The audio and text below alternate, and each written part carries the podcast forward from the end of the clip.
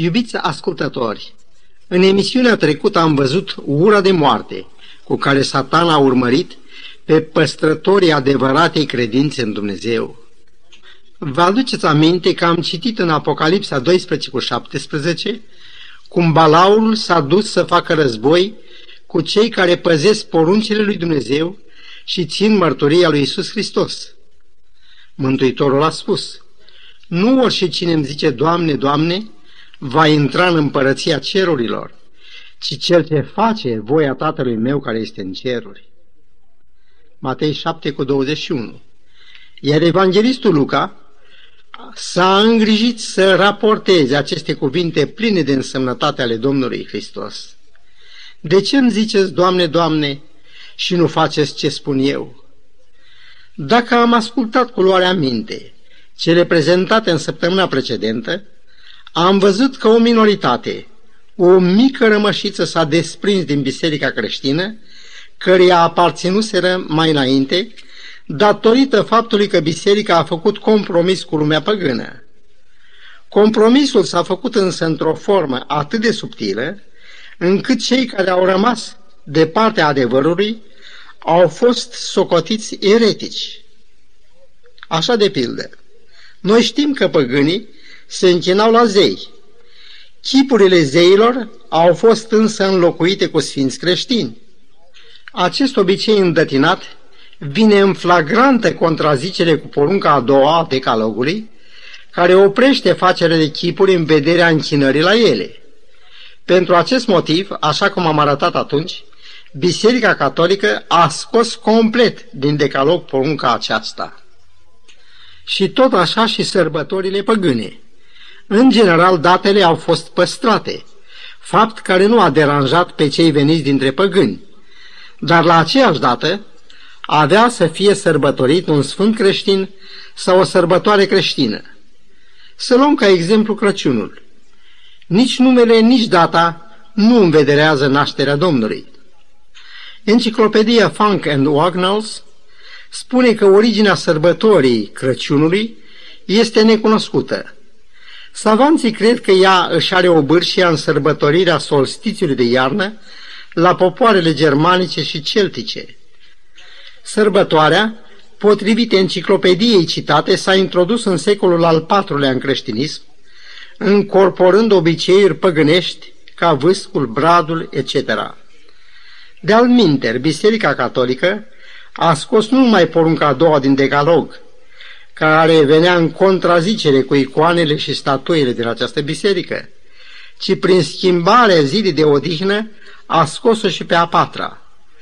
Porunca aceasta comemorează creațiunea, căci în 6 zile a făcut Domnul cerurile, pământul, marea și tot ce este în ele. De aceea a binecuvântat Domnul ziua de odihnă și a sfințit-o. Dar, deși ea prăznuiește atâtea sărbători, nu are niciuna care să comemoreze măreața opera creațiunii, măcar că însuși Dumnezeu a binecuvântat și a sfințit o asemenea zi. Vă dați seama, iubiți ascultători, de ce această biserică îndepărtată de la adevăr s-a ridicat atât de hotărâtă să distrugă acea rămășiță care ține poruncile lui Dumnezeu.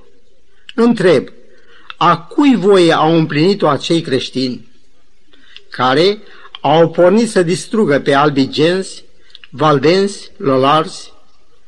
Prin războaie de o cruzime nemai întâlnite, ei s-au năpustit asupra credincioșilor din Boemia, arzând pe Hus Hieronim Perug, precum și mulți alții.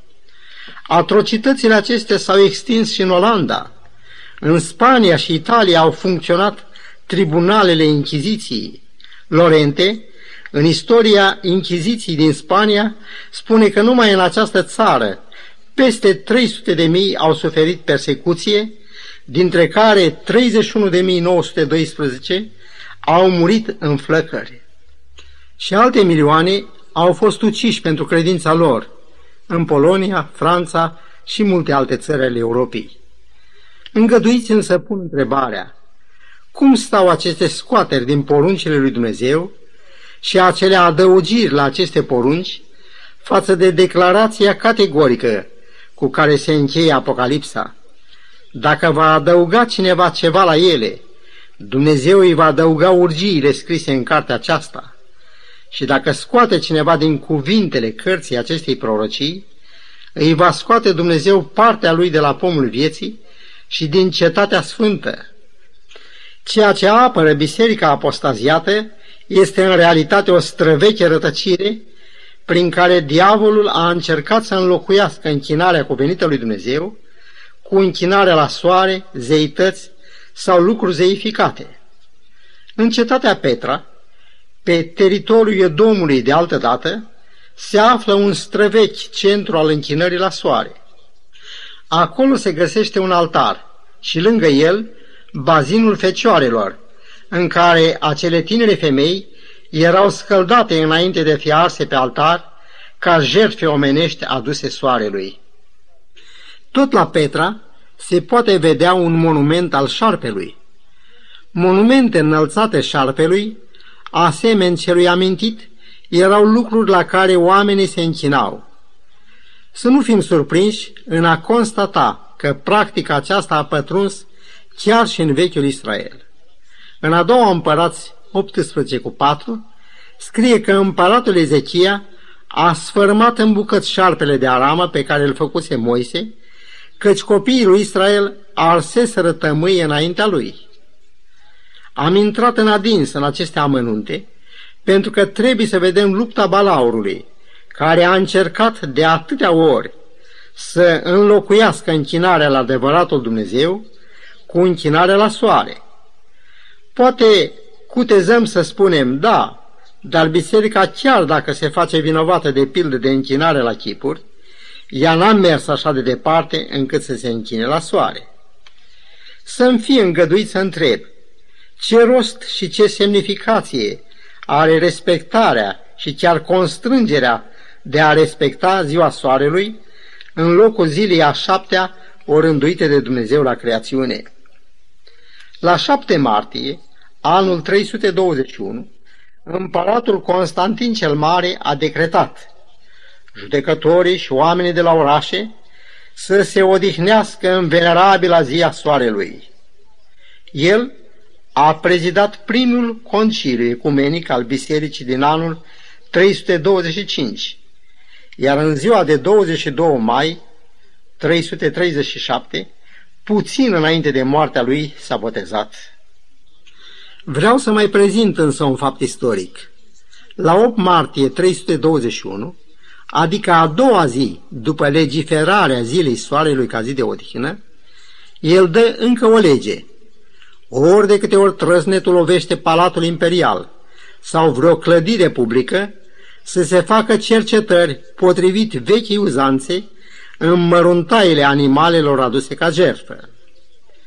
Găsim urmele vechii uzanțe în Ezechiel 21:21, unde scrie că împăratul Babilonului dădea cu bobii și cerceta ficatul. Din toate acestea vă puteți face o idee de profunzimea gândirii creștine a acestui împărat, care a formulat legea de odihnă săptămânală și a și îndrumat treburile bisericii prin asumarea calității de președinte al Conciliului de la Niceea. Iată de ce acea minoritate ca număr, numită rămășiță, înflăcărată de credința în Dumnezeu asemenea Domnului ei, caută să întoarcă pe oameni de la rătăcire chiar cu prețul vieții lor. Cartea Apocalipsa, care este o descoperire a Domnului nostru Iisus Hristos și care are de scop să arate robilor săi lucrurile care au să se întâmple în curând, ne vorbește despre un nou și ultim avânt al lucrării de chemarea a oamenilor la Dumnezeu. Să citim versetele 6 și 7 din capitolul 14 al acestei cărți. Și am văzut un alt înger care zbura prin mijlocul cerului cu o evanghelie veșnică în mână, pentru ca să o vestească locuitorilor pământului, oricărui neam, oricărei seminții și oricărui norod. El zicea cu glas tare: temeți-vă de Dumnezeu și dați-i slavă, căci a venit ceasul judecății lui, și închinați-vă celui ce a făcut cerul și pământul, marea și izvoarele apelor. Dar de unde știm noi că cele citite și care au de scop să proclame sosirea măreții zile a judecății lui Dumnezeu, se referă la timpul nostru? Iată dovezile pe care ne bazăm.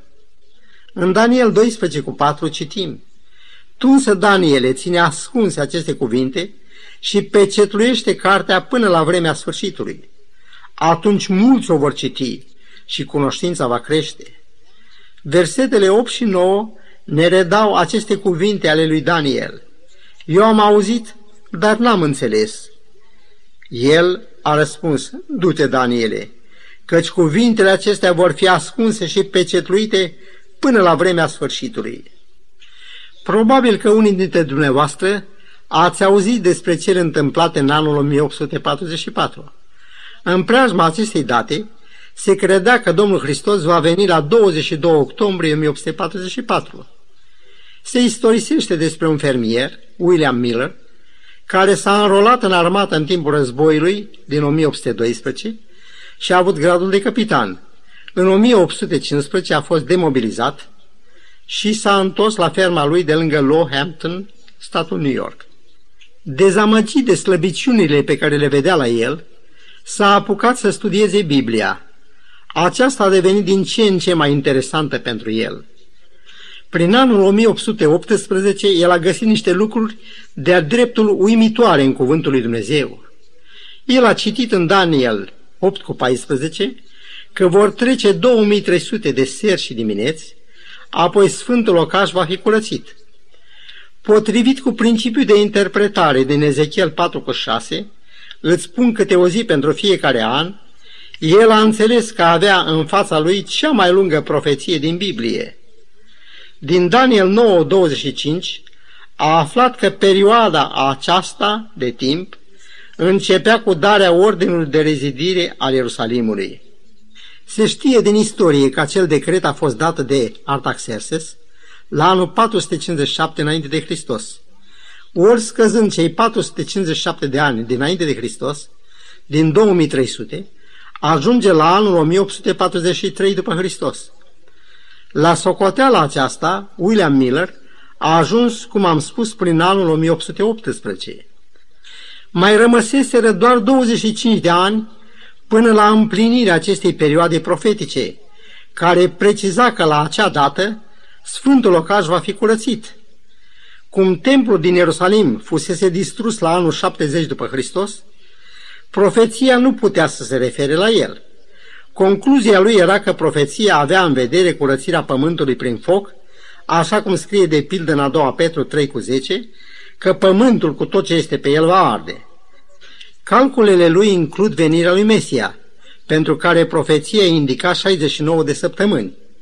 Ori înmulțind 69 de săptămâni cu 7, obținem 483 de ani, care, de la 457 înainte de Hristos, ne duc la anul 27 după Hristos, data botezului Domnului. Profeția mai amintea că la jumătatea săptămânii următoare, Hristos urma să fie răstignit. Calculul ducea la anul 31 după Hristos. Cum aceste profeții se împliniseră, Miller a tras concluzia că și restul profeției se va împlini cu aceeași exactitate. Mai mult decât atât, în anul 1833 a avut loc marea ploaie de stele din profeția Mântuitorului din Matei 24:29. Un foc lăuntric ardea în inima lui Miller și așa s-a hotărât să facă cunoscut lumii împlinirea acestor profeții. Mulți alții au reluat calculele. Aceștia au precizat că decretul fusese dat în primăvara anului 457, deci mai erau doar 456 de ani și ceva până la Hristos. Calculul definitiv a fixat încheierea perioadei profetice de 2300 de ani la 22 octombrie 1844. Așa se face că Miller și cei ce l-au urmat au făcut o lucrare de mare trezire spirituală în bisericile de pe continentul american.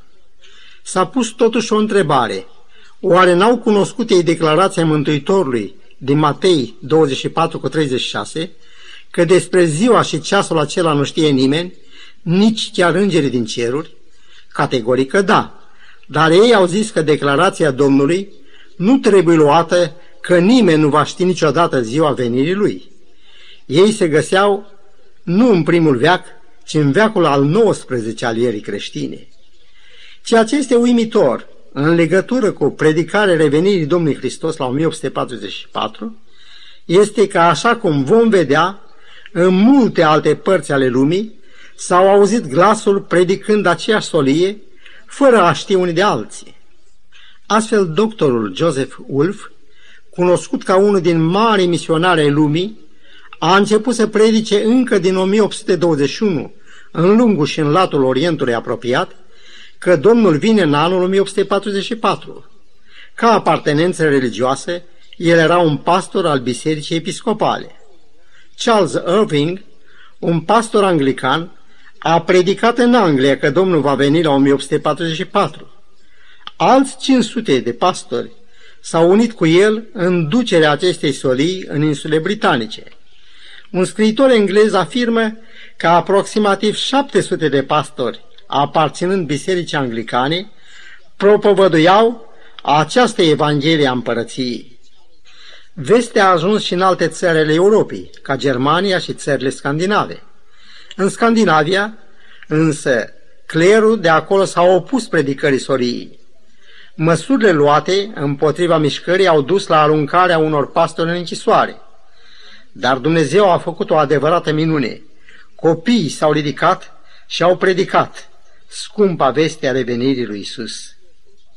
Manuel de la Cunza, un preot romano-catolic, a propovăduit aceeași solie în America de Sud. Și așa cum am amintit, William Miller, pastor baptist, împreună cu alți pastori din toate bisericile, au predicat în Statele Unite ale Americii că Domnul vine în 1844. Amara dezamăgire prin care au trecut toți acei care au așteptat pe Domnul să vină în ziua aceea a fost mai dinainte vestită. Apocalipsa 10 ne prezintă o interesantă revelație în legătură cu cele ce au avut loc la anul 1844. Versetul 2 vorbește despre un înger care ținea în mână o cărticică deschisă. Cărticica deschisă simboliza cartea lui Daniel, pecetluită până la vremea sfârșitului, când mulți o vor citi. Faptul că acea carte apare ca deschisă ne împărtășește ideea că de la acea dată am intrat în vremea sfârșitului. Dezamăgirea este descrisă în versetele 8 la 10. Du-te de ea cărticica din mâna îngerului și mănânc-o. Am mâncat-o, în gura mea a fost dulce ca mierea, dar după ce am mâncat-o mi s-au umplut pântecele de amărăciune. Într-adevăr, cât de dulce a fost speranța că vor vedea pe Domnul în ziua aceea și cât de amară a fost dezamăgirea care a urmat.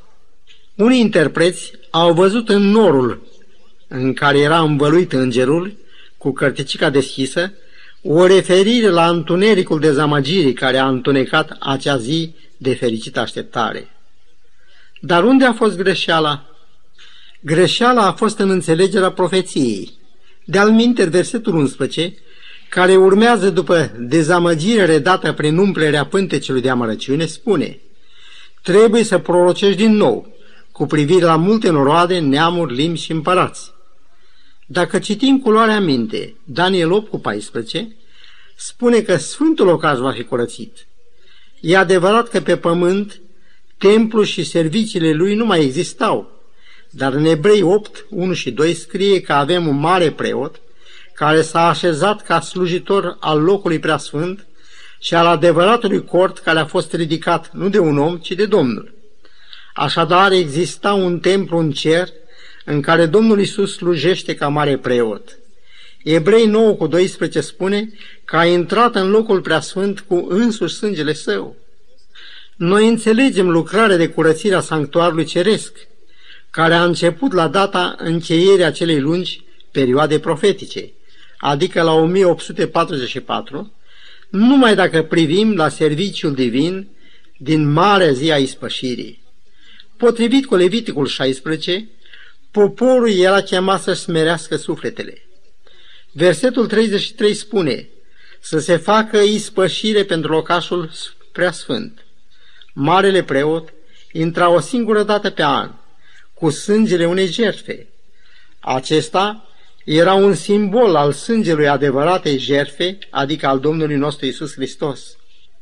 Prin serviciul acesta preînchipuitor, păcatele mărturisite și părăsite ale credincioșilor, prin jertfele de sânge pe care ei le aduceau, treceau asupra sanctuarului. În final, toate acele păcate pentru care fusese jertfită o viață nevinovată, în locul adevăratului vinovat, erau luate prin acea slujbă ispășitoare și transferate asupra țapului de trimis, care reprezenta pe Satana. Țapul acesta era izgonit în pustiu. Iubiți prieteni, aș vrea să nu uităm că, potrivit celor studiate, noi ne aflăm în timpul solemn al judecății. Chiar la data arătată de profeție, după acea mare dezamăgire, a apărut ca o mișcare religioasă Biserica Adventiștilor de ziua șaptea. Iată cum este ea prezentată de profeție. Și am văzut un alt înger care zbura prin mijlocul cerului cu o evanghelie veșnică pentru ca să o vestească locuitorilor pământului, oricărui neam, oricărui seminții, oricărui limbi și oricărui norod. El zicea cu glas tare: temeți-vă de Dumnezeu și dați-i slavă, căci a venit ceasul judecății Lui, și închinați-vă celui ce a făcut cerul și pământul, marea și izvoarele apelor. Apocalipsa. Acum este timpul când se iau hotărâri pentru o mântuire sau pierzare veșnică. A sosit vremea ca Dumnezeu să răzbune răutatea și nepăsarea oamenilor. Foarte curând se vor rosti de către Judecătorul Suprem cuvintele: cine este nedrept să fie nedrept și mai departe, și cine este sfânt să se sfințească și mai departe. Îngerul acesta are de dus solia ceasului judecății la orice neam, limbă și popor. El proclamă temerea de Dumnezeu și închinarea la Cel ce a făcut cerul și pământul. E timpul să recunoaștem că El este Creatorul nostru, Tatăl nostru, Mântuitorul nostru. Scumpul meu prieten, știi tu pentru cine a murit pe cruce Fiul lui Dumnezeu? Crezi tu aceste cuvintele Mântuitorului? Iată că te-am săpat pe palmele mele? Acolo unde au pătruns cuiele torturii și morții, chiar în locul acela El a scris numele tău. El a spus că se duce să-ți pregătească un loc. Nu e vorba de un loc în Cetatea Sfântă. Pe aceea Sfântul Ioan a văzut-o cu 19 veacuri în urmă și o descrie ca fiind gătită ca o mireasă. Ceea ce s-a dus Iisus să pregătească este un loc pentru tine. Pregătirea nu depinde numai de El. El a murit în locul tău. El și-a dat viața pentru tine. Ție-ți cere să-i dai doar inima. Să încheiem cu o rugăciune. Îți mulțumim, Tată Ceresc, că ai vorbit inimilor noastre prin cuvântul Tău. Îți mulțumim că ne iubești și ne chemi. Dă-ne înțelepciune ca să venim la Tine acum, căci mâine s-ar putea să fie prea târziu. Toate acestea te rugăm în numele Domnului nostru Iisus Hristos. Amin.